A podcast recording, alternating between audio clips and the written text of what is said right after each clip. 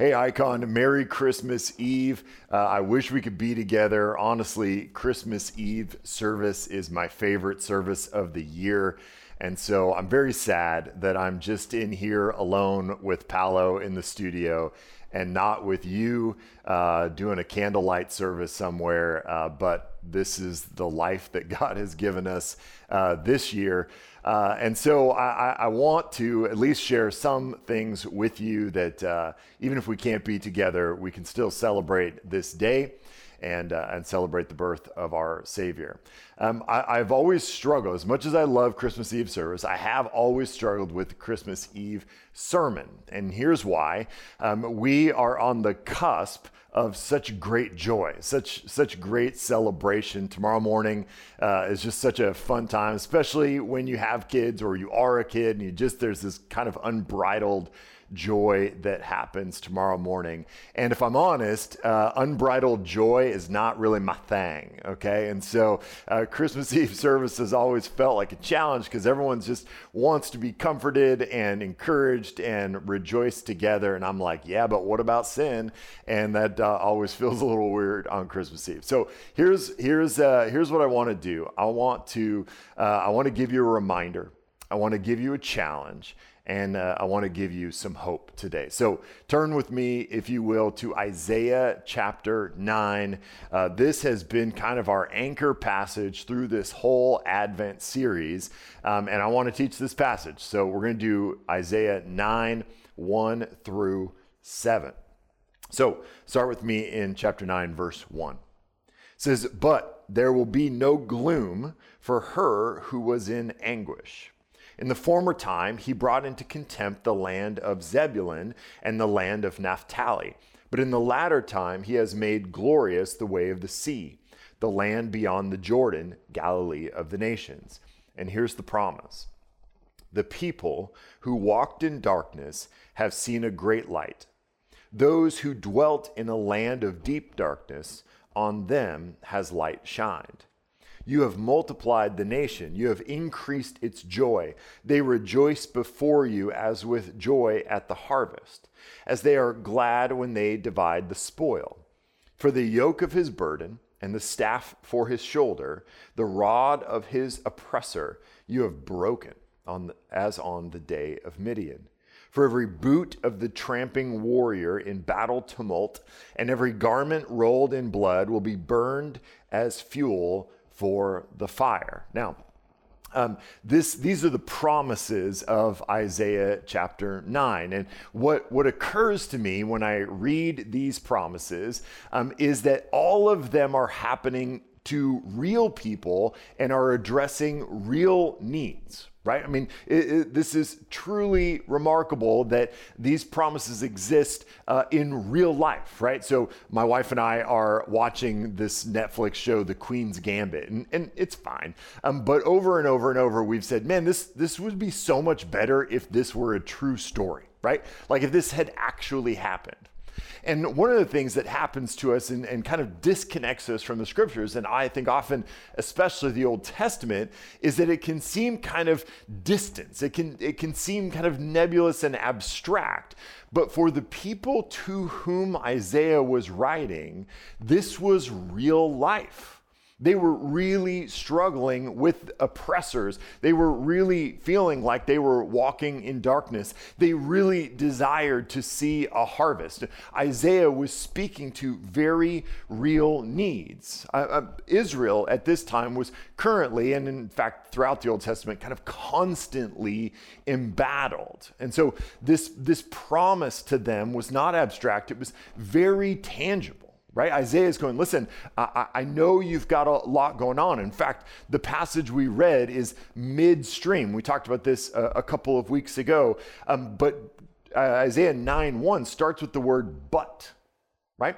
And and that's that's always the it's always kind of a transition word right? So uh, the passage before this isaiah 9 passage that we read is all about how the people of israel in a time of trouble in a time of uh, oppression the assyrians are kind of bearing down on them. Instead of turning to god they turn to what uh, verse 19 says was mediums and necromancers. Basically they turn to horizontal solutions worldly solutions solutions instead of turning to God. So he says in verse 19 of chapter 8 says, "Inquire of the mediums and necromancers who chirp and mutter. Should not a people inquire of their God?" Should they inquire of the dead on behalf of the living, to the teaching and to the testimony? If they will not speak according to this word, it is because they have no dawn. Now, this is Isaiah challenging the people of Israel who are in the midst of very real struggle and very real oppression to go, why are you looking horizontally for the solution to your problems when you have access to God? He says that things, things go bad when we look horizontally for solutions to our very real problems. We need to look vertically to God. Why would they not inquire of God? This is the question that Isaiah asks. So, what I want us to see in the, the kind of reminder of this passage is that Isaiah 9 is not primarily a Christmas verse. I mean, it, it is for us and has very, very much Christmas implications for us.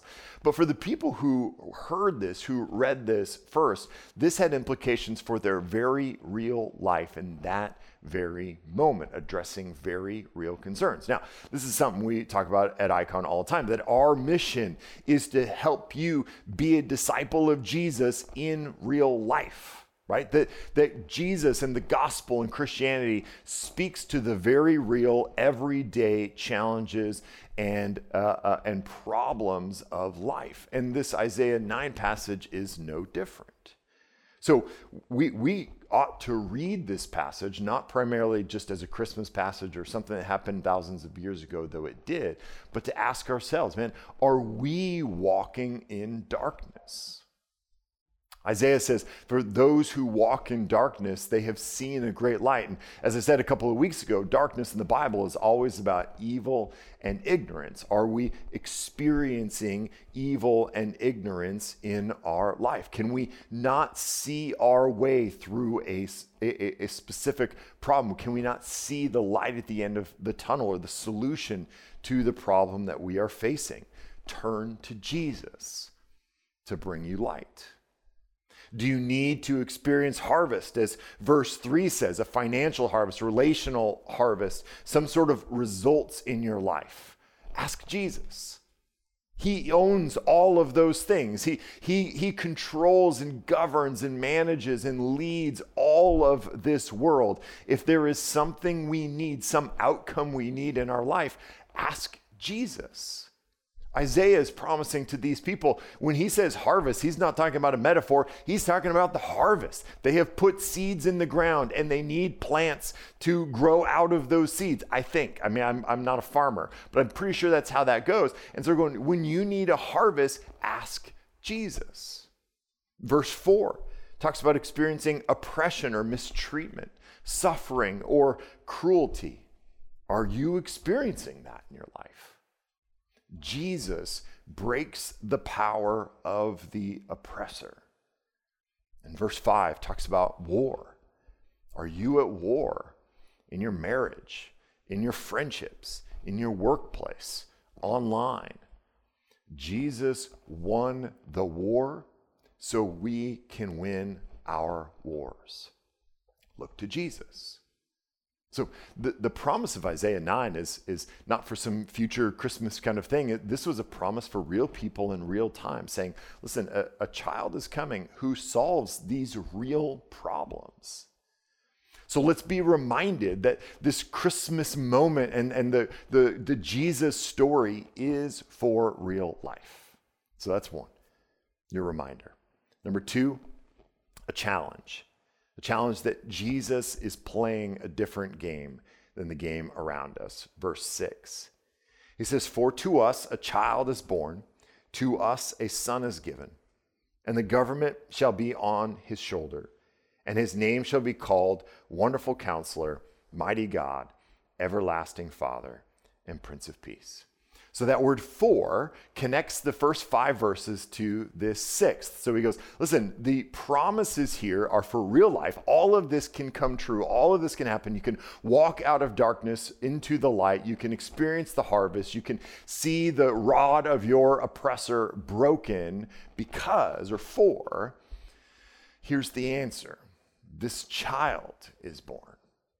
And what is striking and remarkable about this, this one section of this very remarkable passage is that the solution is a child, right? Like, that's never my solution. More children, never my solution. I've got plenty. They're usually part of the problem. And I say part generously. They are the problem, they are never the solution, right? So, so Isaiah runs through this long list of very real life promises and then go, it's going to be okay because there's a baby coming. To which I, I, I have to assume the people of Israel are like, cool, cool, cool. But is there like a, a, is he like a baby warrior? Is he like a baby ninja? Like what's going to happen here? Because this baby doesn't seem like it's going to be able to bring about the harvest and walk us out of darkness and solve the problem of Assyria, right? But that's exactly the promise of Isaiah, and that's that we know the rest of the Jesus story, so we we can see how this kind of unlikely solution actually is the pattern of Jesus, right? We see this from the beginning that he was, in fact, born a, a poor baby to disreputable parents in a barn in the backwoods of a nowhere place that he then faded into obscurity for 30 years. Not even like an Instagram or anything, right? Like for 30 years, you have angels announcing this dude's birth, super wise dudes traveling from across the world to come be present with him, and then nothing. I mean, talk about missing an opportunity here, right? Like nothing for 30 years. He wasn't formally educated and he didn't come through the disciple system. He didn't have this great teacher who was kind of lending him credibility. He chose the unchosen as his disciples. He performed miracles, there's no doubt, but often sought anonymity after doing them, right? Like, how many times did he do something incredible and go, just don't tell anybody about this, right? Like, that was his pattern over and over. He touched the disease, which he shouldn't have. He cared for the poor when no one else did. And he invited and loved the children and kept them around him. He tamped down his own popularity by shushing people, telling people, don't, don't tell people about me, don't talk about me. He talked about weird stuff like blood, and a bunch of people left him. He, he delivered hard words so that the crowds were not drawn to him. He fought the powerful, the culturally and politically powerful, instead of aligning himself with them. He was silent in the face of legal persecution, and he died a horrific, shameful criminal's death in order to win freedom and righteousness for his people. Right? Like the, the fact that he came as a child is the least of the remarkable pattern of Jesus's life. Like it's clear from the beginning that whatever game is going on around us, whatever systems and ideas and values and structures, whatever else is going on around Jesus, he's playing his own game. He, he sees his own way, walks his own path, and then invites us to walk with them. In the kingdom of God, the solution to our problems is always to embrace weakness, seek lowliness, turn the other cheek follow the path of death, call worldly power out for the weakness that it is, and generally live as if the game being played all around us isn't our game. And this is hard to do because everything around us is is moving in one direction. This is literally walking upstream from culture, and and unfortunately, it is walking upstream often from Christian culture.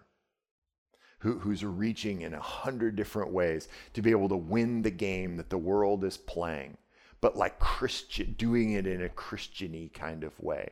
And Jesus goes, No, that ain't, that's not the thing. Like we're playing a different game. We have different values. We care about different things. And as hard as that is, I just want us to be challenged by the fact that the game that the world is playing is not only unwinnable, but it is soul crushing in the process. And Jesus goes, I got a new game for you. My yoke is easy and my burden is light. Walk the way of weakness, walk the way of neediness, walk the way of powerlessness, and you will experience a power that you never dreamed of. Enter as a baby and leave as a king. Number three, some hope.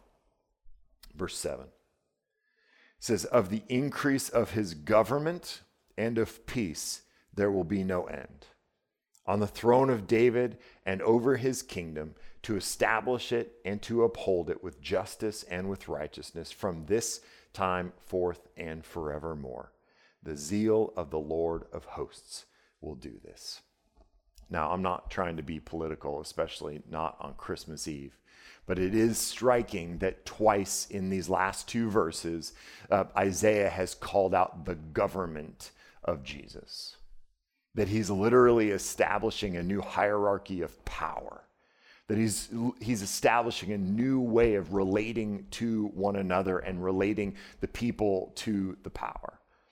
And Isaiah's promise is that Jesus is going to bring a new government that's going to act differently, function differently, care differently than the one before.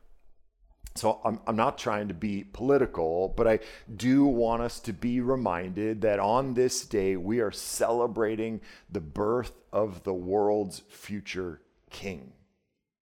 Not an elected president, but a reigning sovereign king. He is not yet on his throne, and the world does not yet look like what it will, but that is what we are celebrating tomorrow. And the future is bright, right? I mean, that's the promise of Isaiah 9 7. The future is bright, it's full of justice, peace, and righteousness. Three things that we don't see a lot of in our world today at a time where we have spent the last nine months at least fighting over issues of justice, where we have seen unrest and not peace, where we have seen many, many people, ourselves included, act unrighteously, that the promise of a future government marked by justice, peace, and righteousness is good news. And that's what we celebrate. So in, instead of letting tomorrow's joy be a distraction from today's pain, instead of letting tomorrow's joy be a distraction from today's pain, my prayer is that tomorrow's joy will point our hearts into the future and into the forever joy that we have been promised. Um, Isaiah 9 7 ends with this line The zeal of the Lord of hosts will do this.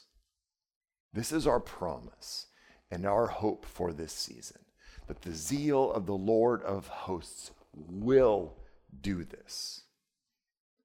We hope, but we hope in certainty.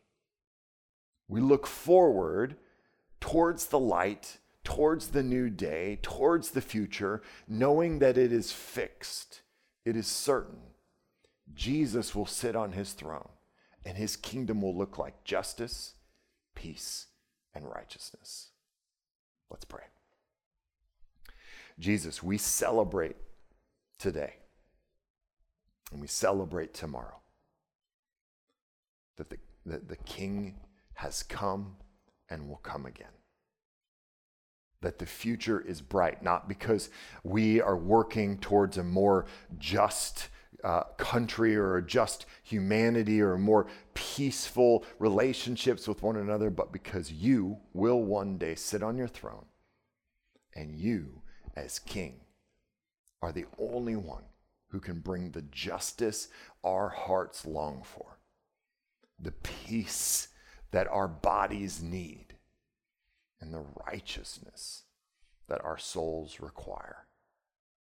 So, Lord, we celebrate today, we celebrate tomorrow morning the birth of our King. May tomorrow's joy point our hearts into that fixed future that you will bring about. We pray these things in your name. Amen.